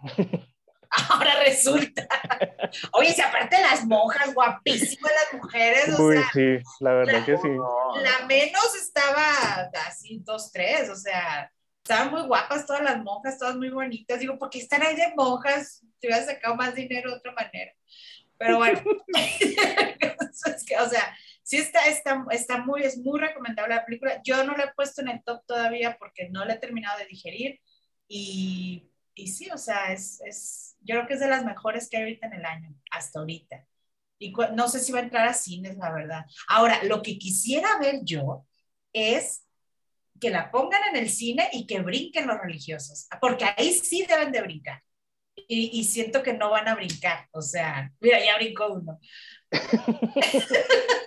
o sea, eso es lo que yo quiero. Que, que o sea, a ver, el padre, el padre Amaro, uh, se andaban ahí rasgando las vestiduras. Esto sí está denunciando, esto sí está diciendo cosas serias. Y la verdad está muy bien, o sea, a mí eso me encantó. Y el La última, la última tentación reales, de Cristo ¿no? la prohibieron. ¿Mandé? Serias, La última tentación de reales. Cristo la prohibieron. Ah, la tentación de Cristo. Y la ves y no tiene nada. O sea, ¿tú qué dices, Oscar? Esta tampoco tiene nada. Serias, pero reales. Son serias, pero reales. Oye, tiene más, tiene más el, está más fuerte la del nombre de la rosa que esta. Ay, la cara que hace. Sí, o sea, sí está más fuerte, pero, pero, pero el nombre de la rosa es de los ochentas. Yo quiero Ah, que se bueno, ah, bueno. ahorita. Ah, bueno. O sea, El- a eso es a lo que me refiero. Quiero que ahorita vengan y, y hagan ese escándalo para que todo el mundo vaya a ver la película, porque eso es lo único que logran. Pero eh, si ponen monjas lesbianas, a mí ya me dijeron, ¿cómo estás recomendando una monja lesbiana si no quieres ver el mesero de Derbez? Y yo, ver las monjas lesbianas. Y, y así se llama el libro. El libro se llama La vida de una monja lesbiana, donde está basado la película Eso. y supuestamente es en, hecho, en hechos reales. Y el libro se llama así. La hecho, vida de una monja tú- lesbiana. Tú buscas en Wikipedia a Benedette y te pone, de la quien está basada la película, y te pone monja lesbiana mística en la Pero nada inicial. más son dos escenas. Tres, tres, son tres. No me quite el otro. Para que vean, ni, ni me fijé tanto, o sea, ni se me hizo tan, o sea, tan relevante la- las escenas de sexo. Y aparte bien, bueno, he visto cosas mejores. Pero sí, eso no. Sin más detalles, por favor. Sin más detalles, No, con más detalles. Al Pero, eh, eh, pero, pero, pero hemos, pero hemos visto la vida de Adele y Mulholland Drive, ¿verdad? Ándale, ahí está Ya, vi- mejor. ya vimos Titán. Ya con eso. Pues aquí fue con un, con un maderito, Titán fue con un carrito, ¿no? O sea, esa es la diferencia. Y luego como pule el maderito y ah, estuvo muy bueno. Eso sí. Ay, yo Pero no sí, visto, no me la estoy spoileando. ay, no, que no la vas a ver ahí con el galán, ¿eh? ¿Por Ah, qué? y los efectos, Bueno, los sí, efectos de no Benedetta son buenos. ¿Eh? Los efectos de sonido de Benedetta son muy buenos, especialmente cuando están haciendo, ¿cómo le podría decir? El, el, ¿El acto? ¿Cómo se le dice? No, no se dice el acto, sino, a ver, por decirle así, el Explorer. Cuando están haciéndose el Explorer, tiene buen sonido. Eso también es un punto para la Ya sé qué parte se refiere. Sí, Yo no, claro. ¿Cuál Es el, Explorer? son- es el sonido cuando corres en chanclas. Ay, Dios mío. El fino, el fino. Pero, No, ya, yo dije, wow, bien el director, bien. Yo, yo, yo, yo, voy- a hacer aquí la, la- la piedra en el zapato de Benedetta. A mí me gustó la modo. película. A mí me gustó la película. Este, sí la pongo en el top 5. Pero difiero en una cosa bien, bien puntual que ustedes están alabando y que la verdad yo no veo por ningún lado. El Tengo primero, tengo primero cuatro cosas que decir que, que, que le aplaudo a Benedetta. Primeramente, los tres ejes que tiene, la crítica religiosa, la crítica sexual y la crítica de corrupción, están muy bien, es interesante. Lo mejor que tiene Benedetta es que es una película entretenida y que tiene algo, mucho que contar. O sea, siempre ha sido así. Tiene mucho que contar. La, la- la segunda cosa que le aplaudo es eso, la técnica. De hecho, eh, el, el poquillo gore que tiene y todas estas visiones y eh, la dirección de estas, de, de estos- de estas visiones están muy bien hechas y también las escenas sexuales, ¿no? Eh, el tercero, el, a mí no me pareció de más las escenas sexuales porque obviamente es el cine de Verhoeven y estamos hablando de que alguien como Wes Anderson tiene una patente, Verhoeven también tiene otra patente y Verhoeven tiene esta patente de te voy a escandalizar un poco, ¿no? Te voy a escandalizar un poco para atraparte, de que te vengas a mi telaraña, te atrapo y de aquí te empiezo a narrar, ¿no? E incluso usa el deseo, eh, el deseo carnal como esta, este rompimiento, este breaking bad y eso es en lo que no estoy de acuerdo. De ser una monja súper santa, se convierte de un momento a otro en una perra mesiánica hija de la chingada de las mayores hijas de puta del cine. Si me o sea, dices, a ver, güey, espérate, o sea, ¿dónde está tu justificación? O sea, entiendo que tu justificación puede basarse en el deseo carnal, entiendo que tu justificación puede basarse, creo que no, no, no otra cosa, porque solo es, eso, solo es el deseo por la Bartolomea, pero no hay, no hay un peso, dices, no, no me la trago, güey, no me la voy a tragar. Otra cosa que yo estaba comentando con Aaron y creo que Aaron va, yo no, no le quiero quitar lo, lo, lo del final a Aaron porque creo que lo va a dar en el punto, pero al quitarle el misterio que hace, que, que- que hace la película buena, como dice Bedú, crea este misterio, está como, como, como dices, a ver, sí o no, esa es la tensión que tiene, es una buena película de suspenso incluso, ¿eh? O sea, pero al último tiene una escena donde rompes todo el misticismo. Lo rompes. Entonces dices, ah, cabrón, ya no, entonces ya, ya te entendí, güey. Entonces, si eres una perra hija de puta, güey, que, eres una monja lesbiana perra hija de puta, güey, pero nunca me diste un contexto, güey, para tener ese Breaking Bad tan rápido, güey. Eso tienes razón, ahí sí tienes razón. O sea, te volviste perra de, de un segundo a otro. No hay una escena, no hay un contexto, no hay una secuencia que tú me muestres donde justificas esta perrez, güey. Entonces, a mí, eh, yo difiero con que sea un personaje bien escrito. Y ahí les va el por qué. Le- El guion, el guion no es de ver joven. El guion es de un güey que se llama, y me lo puse a investigar porque dije, esto está mal. Se llama David Bark. David Bark tiene 12 guiones. Uno de ellos es Benedetta y el otro es Elle, la otra película de ver joven. Y los otros 12 guiones son Gore, Cine Serie B y entre ellos está la asquerosa Slenderman del 2018. Entonces, es un mal guionista. Aquí en China se llama un mal guionista. Entonces, obviamente este mal guionista se le va por la tangente el personaje principal. Obviamente el personaje principal es muy atrayente, obviamente la, la actuación de esta mujer es, es- es buena, es muy buena, este, pero el desarrollo del personaje está para mí muy débil. Y otra cosa que dice Vilma, oye, pues volverse monja en aquellos tiempos entonces ha de haber sido un pandemonium, ¿no? O sea, pura mujer guapa, chingón, o sea, dices, no mames, estoy entrando a un, a- a- al, al men's club, güey, aquí.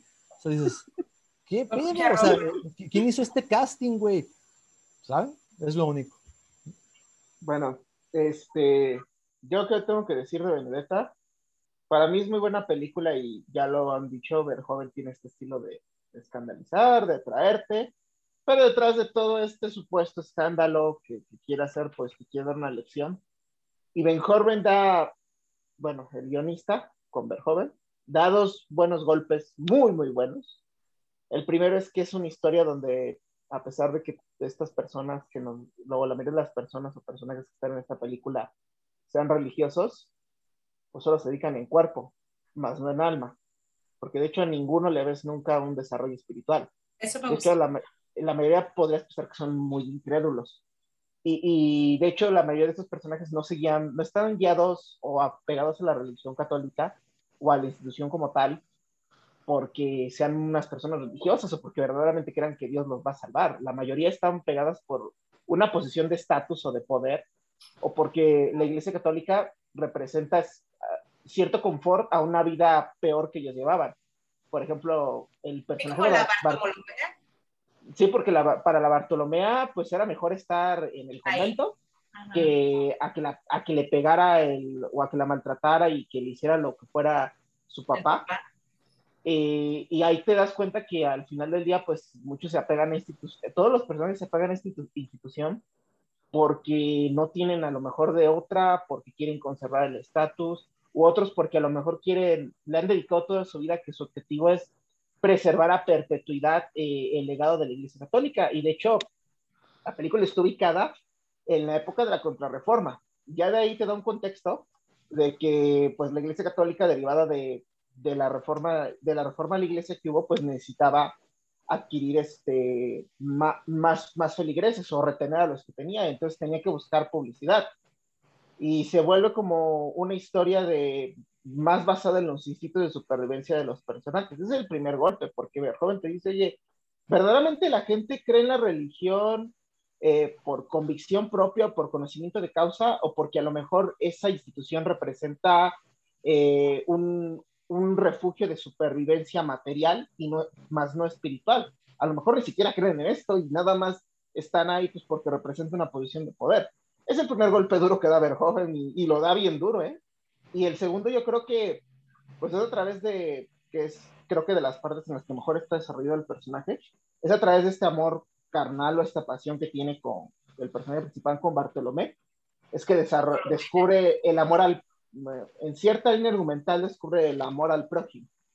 Entonces, eh, suena un... Es, es, una, es una forma de utilizar una blasfemia para dar un mensaje positivo. Bueno, una blasfemia desde la perspectiva de la Iglesia Católica para dar un mensaje de amor. ¿Por qué? Porque estoy utilizando algo que pues, tú, para ti es incorrecto, que es el amor, el lesbianismo, para darte una lección de amor propio. Es un golpe, otro golpe, yo creo que es el golpe más duro, dices, yo creo que después de que lo vean algunos religiosos dirían, ay, pues, este, sí está hablando del amor propio, pero pues es desde el lesbianismo, este, y ahí puede incomodar, puede incluso incomodar eso más que las escenas. No fastidia al eh, Doctor Dark.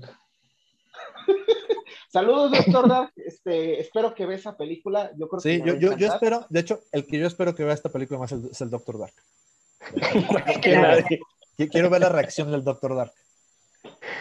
Ahora, hablando de, más, hablando de, más, cosas positivas, Verhoeven es un maestro en la cámara, Dios, Dios mío, o sea, el trabajo que tiene esta película es, es increíble, incluso Oscar lo acaba de decir, el guionista no es tan bueno, pero con Verhoeven se hace lo hace ver bueno, y de hecho creo que en varios puntos de la narrativa le salva las, las papas de un cañón. O sea, ahí te da, te da muestra de que es un excelente director, principalmente en cómo crea las atmósferas. Verdaderamente te sientes claustrofóbico dentro de este, este convento, dices, ay Dios mío, sí te sientes encerrado, a pesar de que pues a lo mejor hay un poquito de luz de vez en cuando. También otra cosa que me gusta es la combinación de estilos, porque pasamos de que sea un drama, drama, drama, drama puro, puro, puro, a veces a que sea una historia, bueno, provocadora en el sentido visual, narrativo. A veces tiene este toque de thriller, especialmente en este personaje de, Benedetta, que estás como que todo el tiempo en la película, este, será, será la Mesías que todos dicen ser, tendrá las visiones o, o se las está inventando. O la combinación de los dos. Que de hecho, ahorita que lo dice el Pet, a mí yo no coincido con él, creo que sí se me hace un personaje bien escrito. El problema es que es medio tramposo, y es por la persona, es un medio tramposo ese personaje, por su personalidad, o sea, porque nunca sabe si es o no es. Entonces, en esa dualidad de no saber si verdaderamente es una persona con buenas intenciones o es una persona que está buscando esta hambre de poder, dices, eh, eso no es. Y, como que sí, sí se basa un poco en ese truco para pues para poder este, enganchar al público y, que y, que lo siga alrededor de la trama. Ahora, con todo lo que he hecho de la película, también tiene defectos. Por ejemplo, Verjoven a veces tiene este tipo de escenas este, que no son nada fuertes, pero que están un poco fuera de contexto de la historia. Por, ejemplo, por ejemplo, a mí el personaje de, de Bartolomé no me gusta. O sea, siento que está muy metido con calzador. No. Por ejemplo. Porque llega y dice, señor, monja, béseme. Y, al, y no hay ni siquiera un contexto y a los siete minutos ya le está tirando el Pero ya venía dañada la muchacha. Pero, pero es lo que, pero Bartolomé tiene, eh, te da ese permiso del personaje porque viene de, de, de fuera, o sea, es, es el personaje pivote. O sea, e, ese, a ese personaje le puedes agregar lo que sea porque no tiene ese contexto y viene de afuera. Benedetta no tiene un contexto y, no tiene un contexto de por qué se vuelve así. O sea, el, el, porque ya venía Benedetta, Bartolomea. Sí, sí, el contexto es el dolor que ella sentía. Pero... Y, ella lo, lo, lo, asumió como que tenía que hacer daño en primera instancia, hacer sentir dolor. Y eso es lo que les reclama la, la, madre superiora. Y aparte Bartolomé llega y luego, quiere, quiere, besar a la monja, obviamente no aceptas a alguien así en un convento, dices, no, pues esta muchacha de ser de tener medio tendencias lésbicas. Pero ella, La, ella la salvó, acuérdate que ella la rescató. Pues viene, viene, viene, con la tijera ya. A, mí en lo personal me hubiera gustado que el lesbianismo de Bartolomé fuera más trampa. ¿A qué me, hubiera, qué me refiero? Que Bartolomé al principio fuera un personaje como noble, que medio inocente y que poco a poco le fueran desenrollando su personalidad lésbica. No, no, el chiste es que llegar a romper. Tenía que llegar a romper. Llegó a romper ella. O sea, la, que estaba así era la Benedetta. Se siente muy de tajo eso para mí. O sea, es el personaje que no me termina. Yo no siento porque viene de fuera. Ella venía de fuera y venía bien maleada ya. O sea, ahí se me hace se me hace que ahí pierde un poco de sutileza y, y, hay escenas que pues bien tienen razón, o sea, no son tan, no son tan escandalosas, o sea, creo que hemos visto peores cosas, pero pues sí, a veces rompe como con ese tipo de sutileza que, y así es Verhoeven a veces, o sea, a veces sí sepa, si quiere provocar por provocar y como que no, el, no sé, el discurso no lo elabora tan bien y luego lo quiere llegar a pegar. Y dices, ah, ok, está bien, te da paso. Y el final a mí me parece, el final es tramposo y lo diré por qué. No. Verhoeven lo desarrolla muy bien, o sea, literal te sientes dentro de esta turba, te Sí. envuelve y dices, oh, y, te, y siente la tensión, pero ya una vez pasado ese momento, te lo pones a pensar y dices, narrativamente era lo mejor, eh, en escritura era lo mejor, porque se me hace es la, que sa- se fue me la- fue la salida, es que esa era una salida muy satisfactoria y muy fácil, A mí me gustó. porque Bueno, de yo creo que la Benedetta es una película recomendable. Eh, vamos a hacerlo de nuevo. Del 0% al 100%, ¿cuánto la recomienda para que la vean en público? depende de quién, Para mí es una película no, no, 4 no, de 5. Para mí es una película 100%. buena. O sea, a pesar de su defecto, a pesar de su defecto que, que yo siento que es este, yo entiendo el, el, el por qué Benedetta cambia, pero creo que le falta un poquito de contexto a ese cambio. A pesar de eso, yo le pongo en la escala de- del Palomero 4 de 5. Es una buena película. Y en una escala de 10 yo le pongo 8 y a quien la recomiendo, pues a quien, te la recomiendo a quien no sea tan religioso. No, al al contrario. contrario, yo creo. Sí, no, eres- ¿cómo? No, Pues a, a mí sí me la vendieron, pero por lo que escuché no siento que, o sea, como sus comentarios no, no me hicieron pensar que fuera tan buena, la verdad. O sea, entonces por eso me da más curiosidad. ¿Cómo? A ver, Kim. No, Sí, o sea, sus comen- sí, como que por los comentarios que dijeron, como que dijeron, ah, está interesante, pero no está tan buena, y al final es como de, ay, sí, 8 de, 8 de 10, 4 de 5, es como de, No, sí está buena. Decídense. padre. el desarrollo No, es muy está bueno. Muy pues hay, hay que verla, sí se ve interesante. José Luis, Bueno, tú, tú dinos, tú dinos tu, la tu- tu sí. opinión, creo que tú la viste también para, para que tú concluyas. Para mí es 9 de 10. No, Olvídate. es que el misterio, Mm. el misterio de la Claro. película, eh, esa duda que ella crea dentro del monasterio, si las visiones son reales o irreales que hace pensar a las demás monjas, eso le hace interesante a la película. ¿Será verdad o no será verdad? Y, y esa, y esa espinita que deja Pablo Verhoeven en todo el desarrollo de la película hasta el final, no se sabe. Y eso es lo bonito. Eso es lo que les va a cautivar toda la película, porque se van a estar cuestionando toda la película. ¿Será verdad o no será verdad lo que cuenta Benedetta? Y, especialmente cuando en la parte de lo que envuelve los estigmas. Así que en esa parte yo sí, sí les recomiendo bastante. La parte de los estigmas de la película yo creo que es la parte fuerte. Esa es la parte fuerte donde conecta toda la historia y, y les va a fascinar. les va a Es que creo que la polémica está más en la narrativa que en lo visual. Porque la narrativa, si tú te la pones a pensar, sí, sí, te da uno, sí le da unos buenos golpes a uno que otro creyente. Claro. Pero bueno, muy bien chicos, ahora vamos a comenzar a despedirnos. ¿Algunas recomendaciones para que vean nuestros queridos Cinescopia? Vamos a decir una recomendación. Vamos a decir una recomendación. Ah, está chido eso. Una recomendación para despedirnos. Está chido. Pero como clásica o de este año o qué? ¿O en O el de cine? este año, Netflix, que se haya estrenado. No me la vayas a robar, Bedu. No, yo te banco, yo te banco en eso. Pero entonces, ¿qué? ¿De lo que sea? De lo que sea. de lo Lo que que- sea, de lo que sea. Yo quiero recomendar After Hours de, de Martin Scorsese. Es su película menos conocida. Es un noir. Es un thriller noir. No sé si la han visto. ¿Y dónde Eh, la podemos conseguir, eh, Oscar? en, en, en, en, en- en Altamar Marinero. La encuentran por ahí en Altamar, este, en el Pirate Bay. Eh, muy, bu- muy, muy buena película. Sinceramente, yo ayer la, yo ayer Epa, la- ya nos van a aquí clausurar. No, mentiras. yo, yo ayer la, la acabo de ver ayer. Tuve que ver para. Es la que me faltaba de Scorsese. Este, y, y me quedé fascinado. Es la su película menos conocida, se los recomiendo muchísimo. Buenazo. King, King, no te hemos escuchado, por favor. No, espera, dame chance Una de pensar. recomendación. dame chance. Ahorita la vuelta. Entonces vamos. Bedup. No, deme también chance porque me agarró aquí en contra. Me agarró con Kim. A ver, vamos, vamos, Aaron. ¿Cuál nos recomiendas? Eh, yo voy a recomendar, eh, se acaba de estrenar en Netflix Noche de Fuego. Para mí es una de las mejores películas mexicanas de- del año. Eh, Tatiana Hues es una increíble directora, tiene un sello de calidad porque estuvo en la Semana Crítica de Cannes y aparte toca un tema que muy profundo, eh, del cual pues muchas sociedades latinoamericanas aún sufren. Entonces se la recomiendo ampliamente. Noches de Fuego, eh, pues hoy se acaba de estrenar en Netflix Veanla ya de inmediato cuando acabe este espacio. Sí, está buena. Es buena Elmita, ¿cuánto, ¿cuándo recomiendas? Mira, a mí me acaba de recomendar precisamente Oscar, me recomendó la de ¿Dónde está la casa de mi amigo? Y yo se la recomendé a Bedu.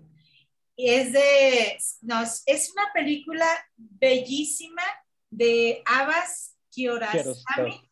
Abbas Kiarostami.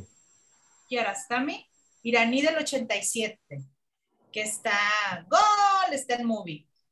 Es, hace, movie, hace buen rato que a mí no me emocionaba tanto ni tan bonito una película como esta. Es una película sencillita de, de unos niños, pero es, es, es, esas películas que las ves y la terminas de ver y se te sale una lagrimita de lo bonito que viste. O sea, te las recomiendo mucho. Este, ¿Dónde está la casa de mi amigo? Y es, es, es bonita de ver, o sea, es para pasar un rato muy, muy padre. Está, esa, esa es la que, digo, a mí me la recomendó Oscar, yo se la recomendé a Bedu, por eso le dije, no me vayas a robar mi película. a eso me refería. Pero sí está, está muy bonita esa película, se la recomiendo. ¿Dónde está la casa de mi amigo? Así se llama. ¿Se han dado cuenta que Vilma está viendo películas para adultos? Kurosawa, Kiarostami. ya estoy creciendo, Bedu. joven. Ya no es la misma de antes. Sí, ya no es la misma. Me están echando a perder. Ahora digo, ah, los fantasmas y me molestó mucho. qué amargada, qué amargada. Aquí, eh, Bedu, ¿tienen las recomendaciones? Sí, ya tengo. bueno, hablando de cine animado que está muy, muy perdido y así, eh, quiero recomendar una película eh, con tintes navideños. es una película japonesa que se llama Tokyo Godfathers. Está en ah. Netflix. Este, eh, no es Ghibli, nada, es como una película independiente. Eh, está, está muy bonita, este, está fantástica, pero no tiene, o sea, es de fantasía, pues. Eh, pero no, no tiene nada que ver con, con Ghibli ni nada de eso, entonces siento que es una película animada independiente que está, que está padre y pues para ahora para la época navideña. Oh, te puse navideña. yo recomiendo el Bigi una película de la Unión Soviética recién restaurada, recuperada. Eh, está basada en el cuento de, de, Gogol, de la cual también se basó La Máscara del Demonio de Mario Baba. Y es francamente una nueva visión a la misma historia. Y la escena de, ¿cómo se llama? De la, no, ella hace una ofrenda a, a los demonios para que lleguen, una bruja porque de eso se trata, y la escena es fantástica. Nada más por esa escena, paga la película. Veanla, se llama El Bigi. El ¿Dónde la conseguimos? ¿Dónde la conseguimos, Bedo? El Bigi. En, eh, en, Ru en Rusia. en Rusia. sí. Se, se, llama, es, es, es, el YouTube ruso, se llama ok.ru. Nah, ya sé cuál es. Que luego sube películas. Yo les recomiendo en HBO. HBO tiene un buen catálogo de películas clásicas y yo me vi, nunca me había visto la película de King Kong, la primera de, la, de los años 30 y la primera película taquillera del cine.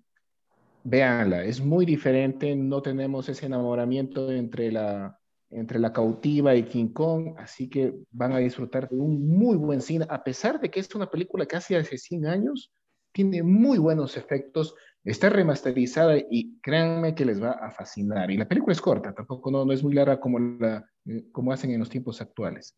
Y bueno. Colorario, Peter Jackson, te odio. ¿Cómo te cagaste en esa película? Le está dando la luz. Gírelo un poquito, Fred. Esa, esa. Esa es, esa es la buena. Y este también, bueno, la, versión, de Jet Bridge también estaba horrible, ¿no? Muy horrible. La de Jeff. ¿La 79? ¿La Jessica Lange? Sí, es la peor. Sí, la, oh. Uy, yo no sé lo que lloré con esa película. Está bien chiquita. Y lloré. Bueno, chicos, con esto nos despedimos. nos despedimos toda la mesa redonda de aquí de Cinescopia. Nos vemos el próximo miércoles. Saludos a todos los que nos han inscrito. Espero que hayan disfrutado el programa y. Oye, espérame, están preguntando, ¿quieren saber cómo se escribe la que recomendó Bedu?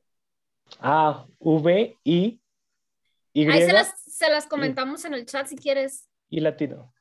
BG. BG, así con, con B de Vilma. Sí, Vilma Pica Piedra. Oh, pues, con la camarada. Sale pues. Bye. Ya salió el perro. Saludos. Gracias por su